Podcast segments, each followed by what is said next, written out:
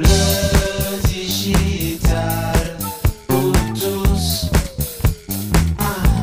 ah.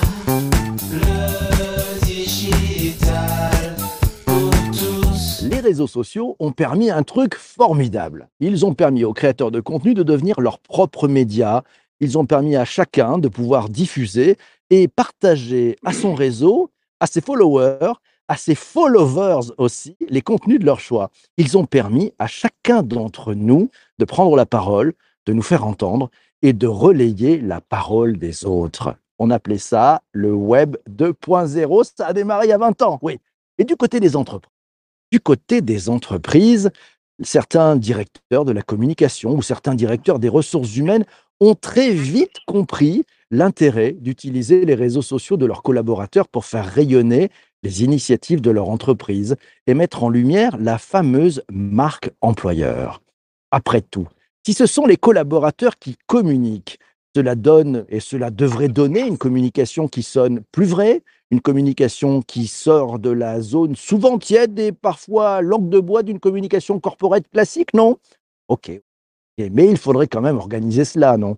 Ça serait pas mal de donner un cadre, des règles du jeu et définir qui a le droit de parler de tel ou tel sujet pour éviter cacophonie et autres hiatus. Ça serait pas mal, non? Good news Cela a donné à certains l'idée de monter des programmes d'employés advocacy, des programmes de collaborateurs ambassadeurs pour permettre de caler les modes opératoires, les éléments de langage, voire les calendriers de prise de parole sur les réseaux sociaux et le web conversationnel. Pour bien comprendre ce que les programmes ambassadeur, l'employé advocacy change pour l'entreprise et pour ses collaborateurs, ce que l'on peut en attendre, les écueils et les bonnes pratiques. L'invité de cet épisode du podcast est Alexandre Durin, le cofondateur de Chéri Advocacy, une plateforme qui permet de déployer des stratégies employés advocacy, social selling, social sourcing et social recruiting. Bonjour Alexandre. Bonjour PPC. Très heureux de t'accueillir. On démarre tout de suite en fanfare. Alexandre, quand on parle d'employé advocacy en 2022, on parle de quoi? Déjà, je suis super content et je te remercie de m'avoir invité et de poser cette première question qui permet vraiment de clarifier les choses. Aujourd'hui, vu de ma fenêtre, euh, si je faisais deux extrêmes, il y a l'employé advocacy en mode homme sandwich et automatisme, qui veut tout contrôler, qui veut euh, faire des KPI pour la direction, on va dire. Et puis, il y a l'employé advocacy qui rentre dans ce que tu as très bien nommé le web conversationnel, décrit en 1999 dans le Clue Train Manifesto. Donc voilà les deux schémas desquels on peut parler. Ah, c'est très très clair. Alors le premier schéma, comme ça on va lui tordre le cou. Euh, finalement, c'est un sujet de, vanity metrics. Il faut donner des chiffres au grand patron parce qu'il n'y comprend rien, mais il veut des chiffres, c'est ça? Ben, En fait, c'est un peu ça en, caricaturant parce que je ne sais, pas qui comprend quoi, mais la réalité, c'est qu'on est dans un monde euh, basé sur les chiffres, sur les résultats, sur les KPI, et euh, dans un et ce monde des KPI a énormément de mal à, faire des mesures complexes et fines dans le domaine humain, dans le domaine relationnel, dans le domaine conversationnel. Donc c'est un piège qui consiste effectivement à compter des vues, des likes, des retweets, des bidules, des machins, euh, qui derrière peuvent être très bien fabriqués par des, robots ou des fantômes, hein, ce que j'appelle des fantômes du social media. C'est une stratégie, je ne vais pas la critiquer, elle fait partie de notre système, c'est comme ça. Mais euh, il y en a une autre. Il y en a une autre. Alors, on va parler du bon côté de la force. Maintenant qu'on a tordu le cou à ces vanity metrics, si vous êtes patron, vous entendez ce podcast, posez-vous la question et challengez vos équipes en disant, mais en fait, ça veut dire quoi tous ces chiffres? Ils servent à quoi? On part du bon côté de la force. Alexandre, le sabre est de ton côté. Alors, écoute, c'est pas très compliqué. Euh, je crois que il y a aussi euh, beaucoup de dirigeants euh, qui ont compris que les, les vrais métriques sont ceux qui sont en lien avec la raison d'être de l'entreprise et avec ses grandes missions. Donc, euh, si effectivement on commence à regarder non pas les, nombres de vues, mais euh, par exemple la durée de vie des collaborateurs dans l'entreprise, ou leur capacité à recruter les meilleurs par cooptation, ou leur capacité à créer du lien euh, avec leurs clients en dehors des points de, je sais pas, renouvellement, abonnement, facture ou j'en sais rien. Là, déjà, on rentre dans autre chose. Sauf que c'est très difficile de le corréler avec l'action social média. Et donc, il y a toute une, euh, une réflexion à avoir sur cette stratégie et sur les mesures qu'on veut en faire. ceci dit, moi, je fais toujours euh, comment dire, à la fois un mix entre ce qu'on peut appeler des vanity metrics, qui sont quand même des métriques en nombre de, en partages, en nombre de vues, en nombre de clics, Et derrière, quand on le peut, avec les RH, avec les gens du marketing, euh, des métriques qu'on va aller chercher dans les CRM, dans les SIRH, pour faire une corrélation des deux. Mais vraiment, euh, c'est important de, de, savoir aller chercher finalement ce qui crée de la valeur d'un point de vue mmh. euh, la métrique de l'entreprise. Après, il y a tout le côté humain qu'on peut encore explorer. J'aimerais qu'on creuse un tout petit peu justement sur ce qu'on peut attendre. On peut attendre de l'employé de Vocacy. Si tu devais en parler comme ça dans un ascenseur, tu rencontres un, un grand directeur général d'une grande boîte, tu as deux ouais. étages, tu lui dirais quoi? Qu'est-ce que tu peux attendre de l'employé de Vocacy Pourquoi il faut y aller? Bah, Pour moi, ça permet à l'entreprise de rentrer dans le, dans le vrai monde 21e siècle, c'est-à-dire de passer d'une entreprise qui est en mode euh, hiérarchique, systémique, euh, patriarcal, à une entreprise collaborative, interdépendante, en lien avec tout son écosystème, allant des collaborateurs aux associés, en passant par les clients, les partenaires et le reste. Ça, c'est du pitch en un étage, bravo. On parle un peu des écueils, les écueils à éviter. Tu nous en parlais un tout petit peu avec le côté de la force. En fait, c'est Vanity Metrics, mais, mais bon, ouais. on parle aussi pas mal de ce qu'on appelle les, les perroquets. Ça, tu retweets, s'il te plaît C'est ça? Ça veut rien dire, ça Ça, effectivement, un peu tristouné. Et d'ailleurs, nous, on a, bah, sur notre plateforme Sherry, on a des fonctionnalités qui permettent aussi de créer des fantômes et des perroquets. Et du coup, ça nous permet, euh, c'est pas du tout ce qu'on souhaite, tu l'as compris, mais ça nous permet de mesurer l'inefficacité de cette stratégie. Donc, les écueils, pour moi, ils sont euh, à trois niveaux. Tu as des écueils en amont, avant le programme euh, ambassadeur, dans la phase de préparation tu as des écueils au moment du lancement et tu as des écueils au moment de l'animation. Parce qu'un programme ambassadeur, effectivement, vu que c'est quelque chose de nouveau, il n'est pas encore très, c'est rarement déployé dans les boîtes. Donc il y a quand même une phase de préparation qui est pas négligeable et qui, est un peu comme la gestation. Tu vois, si je fais la, métaphore avec, euh, avec l'être humain, c'est le moment où tu es dans le ventre de ta maman et où tu construis finalement l'ADN et beaucoup de choses fondamentales.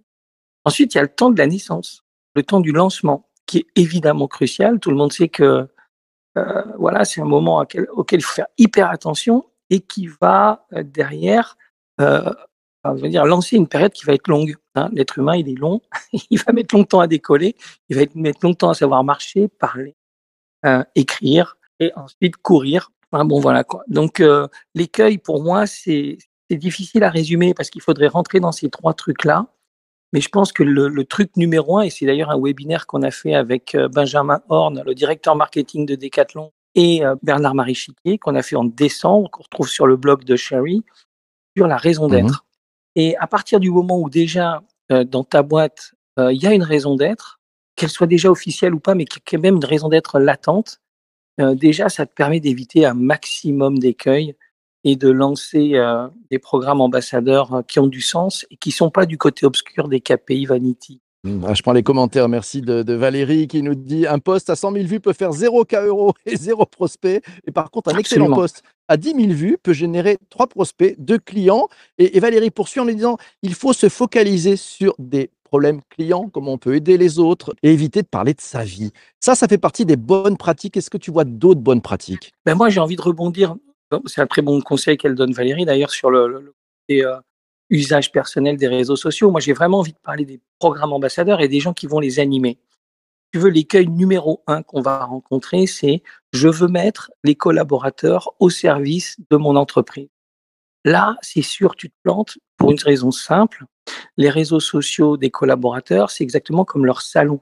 Tu ne peux pas leur demander, et c'est légal, c'est écrit dans les conditions générales des, des, réseaux sociaux, tu ne peux pas leur demander de transformer leur salon en euh, cabinet de recrutement ou en, en salon d'exposition commerciale. C'est pas possible. Donc ça va partir sur la base du volontariat et du bénévolat d'entreprise. Ok? Du coup, je pense que on renverse complètement les habitudes relationnelles dans les entreprises qui sont basées sur un contrat de travail avec une, une subordination euh, du collaborateur à son organisation et on rentre dans une collaboration véritable, une vraie collaboration. Il va se mettre sur les réseaux sociaux s'il veut, il va, il va publier s'il veut, comme il veut, quand il veut, où il veut. Et ça, ça change tout. Et du coup, l'écueil numéro un, c'est de se dire, je lance un programme ambassadeur pour euh, finalement exploiter euh, les réseaux sociaux de mes collaborateurs. Alors, le bon côté de la force, c'est tout le contraire, c'est dire, voilà, je vais les accompagner dans leur prise de parole professionnelle. Aujourd'hui, j'ai pas des chiffres exacts, mais j'estime à peu près à maximum 1% le nombre de personnes capables d'utiliser les réseaux sociaux à des fins professionnelles. Et du coup, ça veut dire que tu as 99% de tes collaborateurs qui ne savent pas le faire et qui ont devant eux des opportunités personnelles énormes. Donc, si la boîte décide de réellement se mettre au service de ses collaborateurs, de ses clients, de ses partenaires, etc., elle va accompagner, sur la base du volontariat d'entreprise, des collaborateurs à entrer dans un programme ambassadeur. Et du coup, il va se passer ce que Valérie est en train de dire. C'est-à-dire, euh, ben voilà, euh, des gens qui vont essayer plutôt d'être en, en lien avec leurs contacts, d'être, euh, de créer de la valeur avec leurs contacts, parce que l'entreprise va les accompagner. Ça, c'est le bon point. Donc, ça veut dire quand même que dans ces programmes, il y a, ça demande une sacrée organisation. Toi, tu as un poste d'observation euh, très intéressant. Tu vois un peu comment les boîtes s'organisent là-dedans et font les choses. Eh oui. Euh, dans les bonnes pratiques, ça veut dire que tu nommes une équipe en charge. Il y a une personne qui, est, euh, qui a pour rôle de ne faire que ça. Ça se passe comment? Ah, c'est une super question, ça aussi. Alors, effectivement, quand on commence à réfléchir en tant que dirigeant à ce genre de sujet, on voit tout de suite le, le truc qui va être compliqué, alors qu'en réalité, c'est hyper simple, quoi. Euh, pour prendre une expression toute simple, c'est comme papa-maman, quoi. Je veux dire, ça, ça paraît compliqué, mais en réalité, c'est très, très simple. Et une fois, effectivement, que le germe euh, est planté, ça prend du temps. Il faut y aller doucement. Pour moi, il n'y a pas de grosses équipes à monter. C'est tout simple. C'est vraiment, euh, en général, tous ceux que j'ai vu réussir, tu as une personne qui dit bon, je prends le taureau par les cornes et je, commence petit, parce que euh, c'est inhabituel. Il faut voir un petit peu comment ça réagit. Alors petit, c'est euh, 50, 100, euh, 200 personnes. Ça dépend. Petit pour une boîte, c'est trois C'est personnes. pas mal quand même. Pour une autre boîte, et pour une autre boîte, c'est 100 ou 200 personnes. Non, mais petit, ouais. c'est très relatif. C'est-à-dire par là, déjà commencer par un, un- quand même au tout début un tout petit groupe euh, qui est le groupe qui va devenir le groupe des ambassadeurs du programme ambassadeur finalement. Ok? Et ensuite travailler tout simplement l'effet boule de neige, donner envie, donner envie, non pas aller quémander dans la boîte. S'il vous plaît, rejoignez notre programme ambassadeur. S'il vous plaît, publiez nos trucs. Non, c'est pas ça la stratégie. La stratégie, c'est il y en a qui ont déjà envie. On les identifie, on part avec eux. Une fois qu'on les identifie, on les accompagne, on leur donne encore plus envie pour qu'eux-mêmes donnent envie à leurs collègues. Et là où on a gagné, j'ai quelques articles et témoignages sur le blog de Sherry qui en parlent, euh, effectivement, une fois qu'on a gagné, c'est quoi?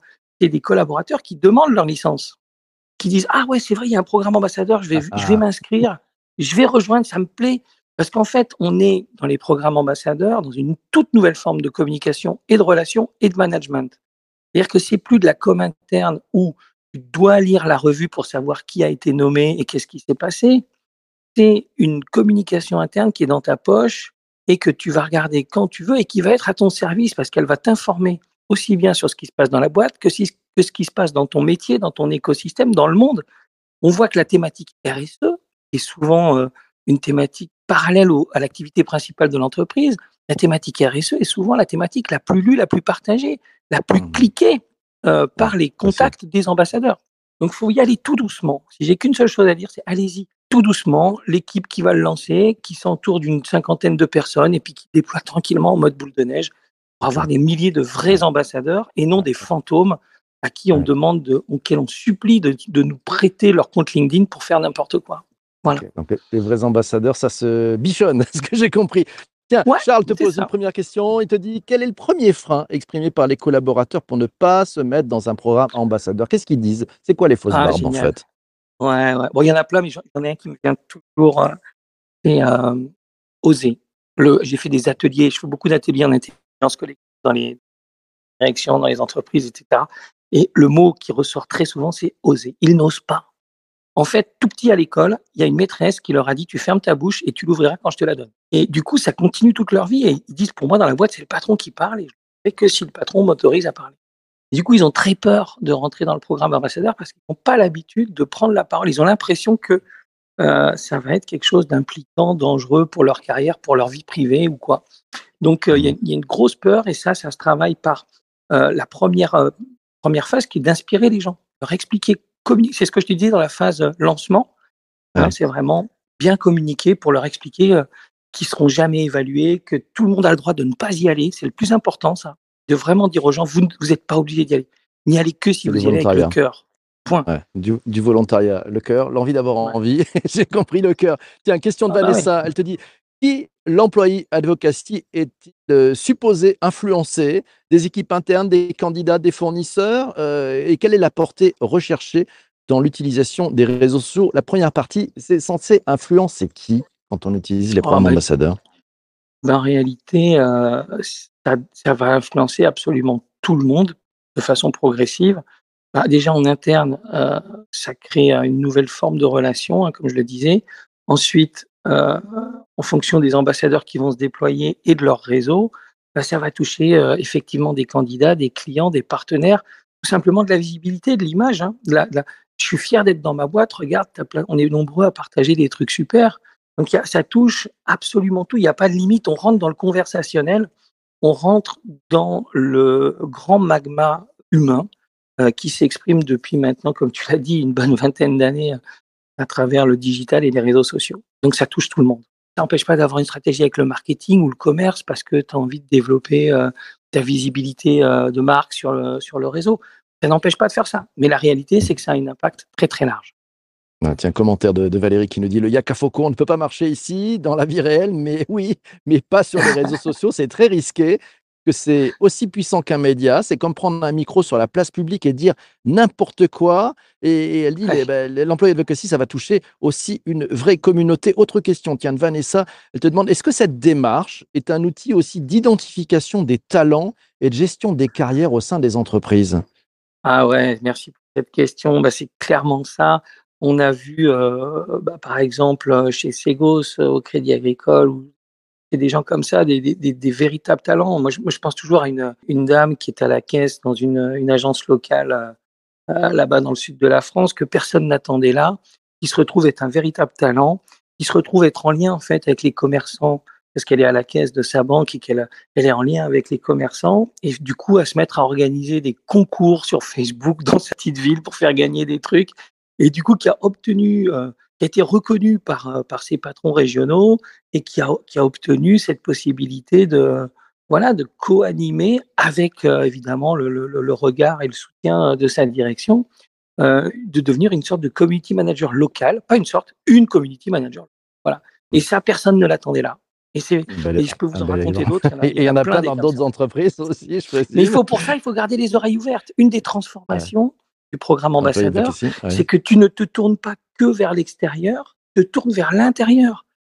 C'est la, c'est la première. Avant les boîtes réfléchissaient leur communication, comment je vais toucher l'extérieur, alors que le programme ambassadeur t'invite vraiment à regarder à l'intérieur qui sont mes talents. Et je te remercie pour cette question, Vanessa, si je dis pas de bêtises. C'était Voilà. bien la question de Vanessa. Merci beaucoup.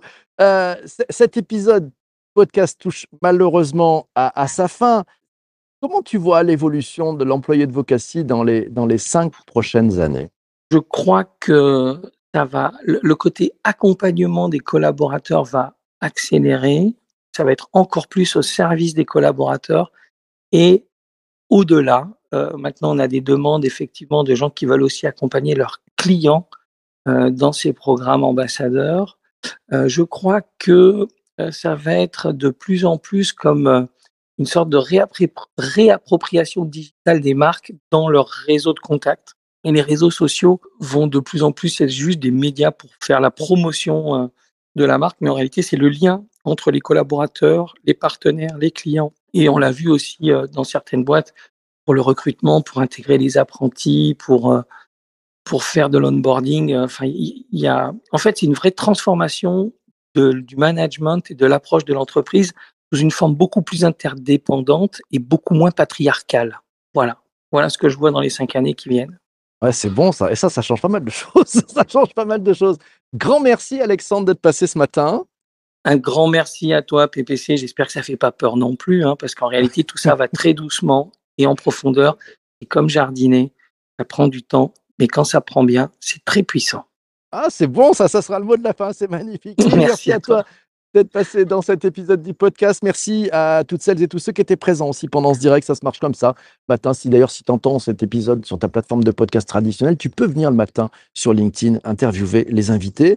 Demain matin, on se retrouve à 7h30. On en entend parler partout. Les NFT, le Web3, qu'est-ce que ça change? Quels impacts pour les industries créatives? L'invité demain matin à 7h30 pendant le direct sera Sandrine Decorde. Elle est cofondatrice de Hardcare, l'entreprise spécialiste des projets NFT les industries créatives. Vous n'y comprenez rien au NFT, vous n'y comprenez rien au Web3. C'est le moment d'y voir un peu plus clair. On se retrouve demain matin. Et d'ici là, surtout, surtout, surtout, ne lâchez rien. À ciao, ciao, ciao.